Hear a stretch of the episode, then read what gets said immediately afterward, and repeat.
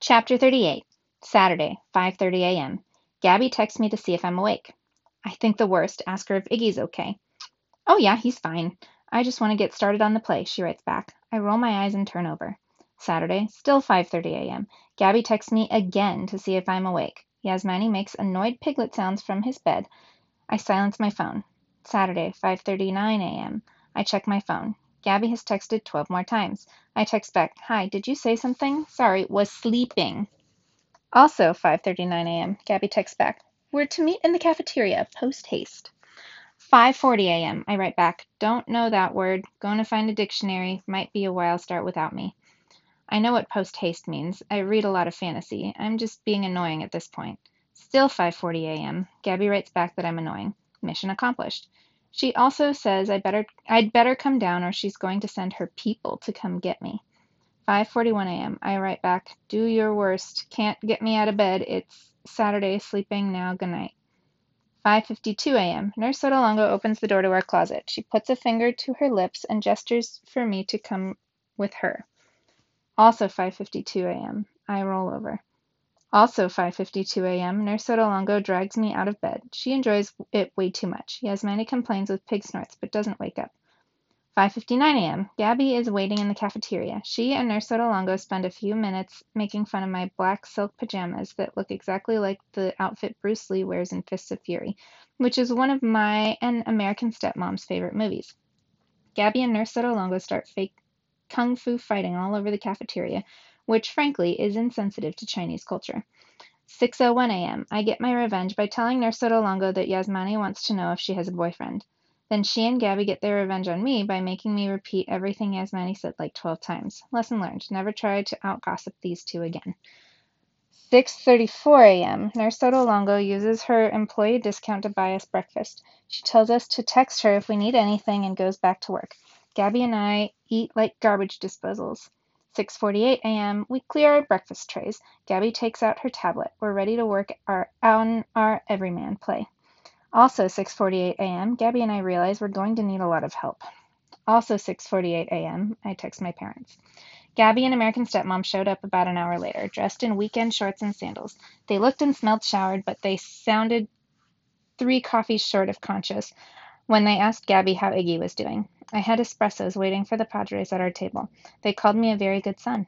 American stepmom also hugged me and told me how proud she was of me, staying at the hospital to support a friend. Pappy agreed and joined the hug, crushing American stepmom and me with his love. Well, with his arms. But his arms were full of love. You're such a darling family, Gabi explained, and if you don't mind my saying, it's such a pleasure to meet a man who is emotionally secure enough to display affection to his son in public. It's all too rare in machismo stunted Miami. You talk just like your text, said American stepmom. Thank you, said Gabi. We sat down. After coffee, I explained the everyman play assignment to the Padres. Gabi says she'll write the script if I do the costumes and staging, but we need a story first, and we want it to be funny. Funny? asked American stepmom. Aren't you worried that you will upset your family? I mean, your little brother, she trailed off meaningfully. Iggy's doing better, said Gabi, and anyway, I want to make something that will cheer them up. I want them to laugh at death. I want to laugh at death. Pappy, who always worried way too much about the rules, said, If it doesn't fit with the assignment, you won't get a good grade. I'd rather get a bad grade than make my family any sadder in this dark period in real history, said Gabi. She could be pretty scary when she wanted to be. The way she said, There's no way I can let death win, would make me run the other way if I was death, I mean. And anyway, I added, Mrs. Walkett loves creativity. We can make it scary and funny, with great costumes and magic tricks. And for Gabi's parents, a happy ending. Everybody wins. That's a lot of work for a weekend, said Pappy. Is there enough time? Of course there is, said American stepmom. Gabi's speech had gripped her by the heart. Now she was fully on board. We just need to think imaginatively. American stepmom has been my homework secret weapon ever since she and Pappy started dating, and she didn't let me down today. With her leading the charge, Gabi asking all the right questions and taking furious notes on the tablet, and Pappy and me sharing ideas as fast as we could think of them, we had a plan within half an hour. Now we needed more stuff tent poles, bungee cords, a ton of fabric of black fabric, and my jumping stilts. Our death was going to jump around because the only thing scarier than death is death jumping around all over the place. Pappy drove back to the Coral Castle to gather the supplies. In the meantime, Miss Riel walked into the cafeteria. She had on the same clothes she'd worn yesterday. She looked puffed and swollen, like a basketball someone had drawn a face on. But she lit up when she saw us. She smiled as she hustled over to our table, gave us all our good morning kisses, and took a seat. Buenos noticias, she said. Iggy was doing even better. The doctor said he was in stable condition now instead of critical, and now and we have no idea what's going on condition. American stepmom got up and hugged the sitting Ms. Riel from behind. That is good news. In American stepmom's arms, while simultaneously weeping and smiling, Ms. Riel told us how she had spent most of the night awake, her body draped over the incubator as she prayed. Gabi's dads had taken turns bringing her food, trying to convince her to sleep, comforting her as much as they could, and she had cried and cried and laughed and cried and talked and cried herself to sleep. But she'd woken up every few minutes to put her hands in, on the incubator and watch her son fight for his life. Gabi went over and joined the hug. He's going to make it, Mama. Iggy's going to beat this. Ms. Riel used both hands to squeeze Gabi's arm. We'll see, Mija. That may not be Iggy's path, but if it isn't, we're here to ease his passing and to love him. Gabi looked at the ceiling. The line of her bottom lip trembled like a sound wave. But you've been praying. You pray all the time. Isn't that what prayer is for? Ms. Riel kissed her daughter's arm. God isn't a genie, Mija. He doesn't grant wishes. I pray to know him better, to partake of divinity. Gabi hugged her mammy even more fiercely, but she aimed angry eyes at heaven. So, said Ms. Riel, taking a deep, tear-clearing breath, what's going on here? American Stepmom released Ms. Riel so she could use her hands to help describe our idea for the Everyman play. American Stepmom talks with her hands when she gets excited. Sometimes she looks like two windmills fighting each other. Gabi and I were excited too. The three of us took turns spelling out our plan. Gabi right in her mama's ear since she was still hugging her, and me from my seat. Explaining it to Ms. Riel made our idea even clearer and better. When we'd finished, I was worried that Ms. Riel would be offended that we were treating death so lightly, just like American Stepmom had said, and it looked for a second like my fear was becoming reality. Ms. Riel crossed her arms and stared at us like she was one second away from texting Satan with ideas about how we should be punished. What's wrong? American Stepmom asked her. With straight back to dignity, Ms. Riel asked us, Why, en el nombre de Dios, didn't you wake me? Wake you? I asked. To help us do homework? Ms. Riel sniffed. I love helping with homework. I always help you with your homework, Gabi. It's my duty to help you with your homework. But you hardly slept all night, Mamma, said Gabi, intensifying her hug. We wanted you to get a little rest. In response, Ms. Riel bit Gabi's hand. Well, now I knew where Gabi got it from. Okay, okay, said Gabi, giggling and pulling her hand away. You can help, geez. You left teeth marks, you know. Ms. Ms. Riel smiled like she had just eaten Gabi's grandmother. Maybe next time you'll remember to call your mammy when you need help. And after Misriel came the Gabi Dads. She texted them in Spanglish to come down to help. Less than ten minutes later, they pushed the cafeteria's double doors open and strolled in like a slow movie, a slow mo movie shot of Navy SEALs getting ready for action. Da da da da da da da. Dad man swaggered in front and center, swaggered front and center of the Gabi Dad formation wearing cop sunglasses, a blue t shirt with the collar ripped out of it, and so that it kind of swam over his brolic chest, and a gray drawstring sweatshirt shorts with ragged leg holes like the Hulk's. On his left walked Dadaist, wearing a barely buttoned linen guayabera Hawaii sunset swim trunks from fifty years ago and flip-flops that he might have found on the street earlier today and just put on. He looked like a shorter, slimmer, blacker version of Pappy, right down to the mismatched fashion. But instead of a scientific calculator, he carried a pad of artistic paper in one hand and a box of colors in the other. On Dada Dada Dada Dada Dadman's right came Dadatarian, dressed like a telenovela actor trying to be trying not to be recognized. Sunglasses, shoulder length product perfect hair, blue t-shirt, and white shorts, both expensive and brandless, and cut to show off biceps and glutes, a sailor knot necklace, and wild dress shoes made of red and yellow fake rattlesnake skin with no socks. Two dads brought up the rear. Grizzly Dadams, his wild hair sprawling like an eagle's nest on his head, was dressed in serial killer flannel, abused to death carpenter pants, and boots with crushed steel toes. Dad, the final frontier, wore a dark blue version of the suit she had on when I last when I'd last seen her. I imagined her opening her closet in the morning, trying to decide which of her forty suits, all just slightly different shades of black, gray, and blue, she would wear that day. Our family has to work on making our entrance, American stepmom said to me, sounding competitive. Daddies! yelled Gabi and threw herself at her dads. They hugged her and kissed her and passed her around, and she crawled all over their shoulders. Together they walked over to us and said good morning, then lined up for their morning kisses from. Rial, who told them each in turn how beautiful and special they were. It turned out Dada Dada Dada Dada Dadman, as Florida's favorite traveling theme park superhero slash stuntman for hire, had worn, repaired, and helped to make costumes a hundred times more complicated than the ones we were planning. He was voted lead costume designer for our production and couldn't have been happier. Okay, he said, looking around. First, we need to see what we have to work with. Where's the sewing machine? Everybody looked at everyone else for the answer. Dada dada dada dada dad man's face dropped. No sewing machine? I think we might have one, Miss Riel volunteered. At home in the basement, somewhere, maybe. Can we just use needle and thread? asked American stepmom. Hand stitching is really hard, said Dada Dada Dada Dada Dad Man. How about we staple it? said Grizzly Dadams. A hospital's got to have a few staples lying around. He trailed off because he realized what a dumb idea that was. Everyone sat quietly trying to figure out what to do next. I got a text. It was from Aventura. It said, Hey gal, I was going to text Gabi, but I thought maybe it wouldn't be a good idea, you know, in case her brother isn't doing so hot. So, do you think it's okay for me to ask her how she's doing? I wrote her back. Little bro is still ill, bro, but he's a fighter. Followed by, yeah, text her, she'll like that. She piled on something like 20 different heart emojis and wrote, How are you? Good, good, just hanging out at the hospital. We're making a costume. This time, the emoji pile was of the shocked face variety. You're at the hospital with Gabi right now? Yeah, her whole family's here. We're working on a death costume for school.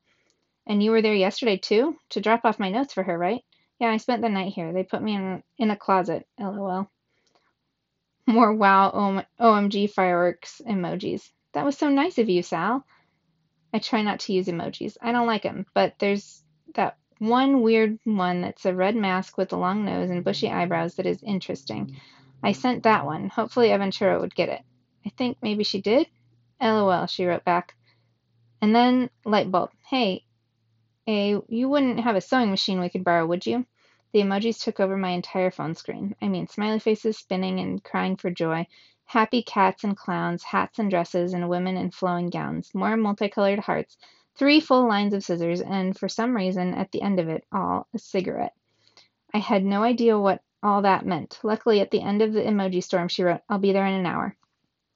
I looked up from my phone, smiling like an idiot. Got us a sewing machine, I announced. Three th- eh, sorry, things started happening very fast. I spread the boxes full of props that Pappy and American Stepmom had brought last night over three tables. We sorted through them, brainstorming ideas on how we could use them in the show. Then Pappy showed up with the cloth and the tent poles and everything. But I especially wanted the jumping stilts because it, with them I could really show people what I wanted to do with the death costume. I put them on and launched myself around the room, starting between tables like a giant, making some people cheer, like Dadatarian and Grizzly Dadams, and others became a little worried for me, like Ms. Rial and Dadaist. But American stepmom assured the warriors that I was an expert on those stilts, which I was. Then Aventura arrived, carrying a sewing machine like nothing I'd ever seen before. It looked like R2D2 and a jackhammer had a baby. Dad, the final frontier, rushed up to help Aventura with the that weird backward knees walk of hers, and together they set it on a table. Then Aventura went over and hugged Gabi off the floor. Now we're cookin', said Dada Dada Dada Dada Dad Man. He rubbed his hands together greedily, looking at the sewing machine from the future. After Gabi introduced Aventura around as a straight-A student and Culeco's premier cosplay artist, we unanimously decided to make Aventura co-lead costume designer. She and Dada Dada Dada Dada Dadman were instant friends. Just a few minutes after they'd started working together, they'd created a bell shaped frame for the death costume out of tent poles and bungee cord. They had me get inside, stilts on, to make it the right height so I could fit the frame just off the ground with the top of my head. Then they wrapped it in black cloth to measure how much they would need for the costume. A few expert twists and tucks, and they had made rough versions of the costume's hood and sleeves and hemline, marking the measurements with a piece of chalk. The measuring was done. Now it was time to sew. Aventura, as the master seamstress, got started. The rest of us, under the direction of Dada Dada Dada Dada Dadman, had the job of hand stitching 160 loops into the robe to hold all the tent poles in place. He spread the robe in the making out like a he, he spread the robe in the making out like a huge black flower on the floor and handed each of us black thread and a needle. He showed us how to cut loops out of the extra fabric where, and how to stitch them into the costume. Those loops had to be perfect, not too small and not too big, or else the costume wouldn't expand and shrink when it needed to. Not exactly exciting work, but I liked it. When you do a slow, careful job like this one, the whole world seems to shrink and calm down, and life suddenly makes a simple kind of sense. Gabi hated it. Ugh, she said about four million times. She kept stopping her work to complain. This is going to take forever. Gabi, said Dadatarian, maybe you'd rather work on the script for a while. Oh my god, yes, I would. Goodbye, said Gabi, running away before anyone could change their mind. She dug in her book bag, fired up her tablet on a table far away from us, put in her earbuds, and, happy as a pop song, got to work writing. Everyone laughed except Dad the Final Frontier, who opened her mouth to indicate laughter like a muppet. Yeah, her tongue really didn't move at all. Creepy. We hadn't been working ten minutes when Lightning Dad joined us. He still had on a really expensive weatherman suit from his morning shift. He also had a thermos full of homemade espresso, which pulled everyone but Dad, the Final Frontier, and me off the robe. The human adults stood around drinking espresso in tiny paper cups and catching up Lightning Dad, while the diabetic boy and the robot kept on working. It is so hard to find good help these days. When the coffee break was over, finally the adults resumed their swinging, their sewing, all except Lightning Dad, that is. He took a moment to give my shoulder a strong thank you grip. This is a wonderful thing you are doing for us, Sal. What is? I asked. Making us do your homework for you. And before I could defend myself, he added, Kidding, kidding. This is just what the doctor ordered. Well, not really, but they should have. I mean, here we are in a hospital full of doctors, and not one of them recommended to us that we should distract ourselves by helping with our kids' homework. What were they thinking? Well, it's a good thing you're here, son, to take care of us. Thank you. Um, you're welcome? He put on the sincere face that must have charmed the Ahora Mismo viewers at the end of every weather report. Sorry, Ahora Mismo viewers at the end of every weather report. Seriously, though, we appreciate the way you're giving your time and your heart to bring us comfort in our time of need. We won't forget that. You're one of us now, kid. You mean I brought my I brought both hands to my cheeks. I'm a Gabi dad now? You'll need a dad name, said Grizzly Dadams, never looking up from his sewing. He'll be Magic Dad, naturally, said Dad the Final Frontier. I was going to vote for Who Dadney, said Dadatarian. How about to Dad? Chimed in American Stepmom. All good suggestions, said Lightning Dad. So, Sal, which will it be? My name shall be, um, drumroll, please. Everyone put down their needles to drum on their legs or the floor. My name shall be Prestidagitation. They cheered like Robin Hood's merry men. I bowed and got back to work. Dadaist, who was sketching us working from a nearby table, shook his head and said, How do you even know a word like prestidigitation? I could barely spell my name at your age. You can barely spell your name now, said Dada Dada Dada Dada Dadman. A crumpled ball of expensive art paper bounced off his head. He reads a lot, said Poppy. Just like Gabi, said Miss Riel. You two, you are two of a kind. Two of a kind, said Grizzly Dadams, paying careful attention to the loop he was finishing. The tiny little needle in his bear-sized fingers looked funny to me. Yep, that would explain why Gabi has been talking about you nonstop this week. Sal did this, and Sal did that, day after day.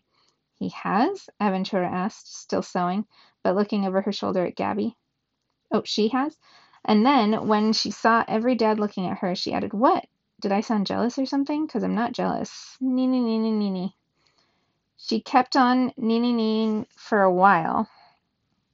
My point is, said Grizzly Dadams, is that Gabi's like her mother. She's great of she's great judge of sorry great judge of character she can make a friend for life in 10 minutes but only if the other person wants to be friends too. He snuck a glance at me. So, Sal, you know. Do you want to be friends with Gabi? Pappy snickered. They are clearly friends, said Dad, the final frontier. Even I can tell that, and I often have difficulty gauging interpersonal human relationships. You're having difficulties right now, Grizzly Dadams said, shooting Dad the final frontier a look she was guaranteed to miss. Look who's talking, said Ms. Riel. Stop terrorizing poor Sal, Jose. What? Can't a guy ask a friendly question about friendship between a boy who may be a friend and a girl who may be a friend, thereby making them boyfriend and girlfriend? Ah, got it. Adults were as gossipy as middle schoolers. Well, then, I would deal with them the same way I dealt with annoying kids shock and awe. If you're asking if Gabi is my girlfriend, don't worry. I'm only 13. I'm not a sexual being yet. Grizzly Dadams pricked his finger and sucked it. The sewing machine went quiet. Dad, the final frontier, cocked her head like a confused but well meaning Labrador. The other dads shut their mouths so quickly I heard their teeth clack. Pappy took a break from stitching to rub his eyes. An American stepmom, quickly and mostly under her breath, but loud enough for everyone to hear, said, Well, there you go. I told Sal. Sal, you don't have to be a sexual being until you're ready. Don't feel rushed just because some of your peers seem interested in the opposite sex or the same sex or sex in general. You do you, son, on your own schedule. And I guess he heard me, because here he is repeating my words. Yep, good listener, that kid, and impeccable timing, don't you think? Once she was finished, the only sound in the cafeteria was Gabi singing along to her headphones. Lightning Dad knelt to me and patted my shoulder. Don't let the awkward silence fool you. Everybody here is behind you. You get to be whoever you want to be on your own time. You do you, just like your mom said. Then, as he took his place on the robe, he smacked Grizzly Dadams upside the head. What'd I do? asked Grizzly Dadams, knowing exactly what he'd done. This sandwich. Yes, what did he do? asked Dad the final frontier.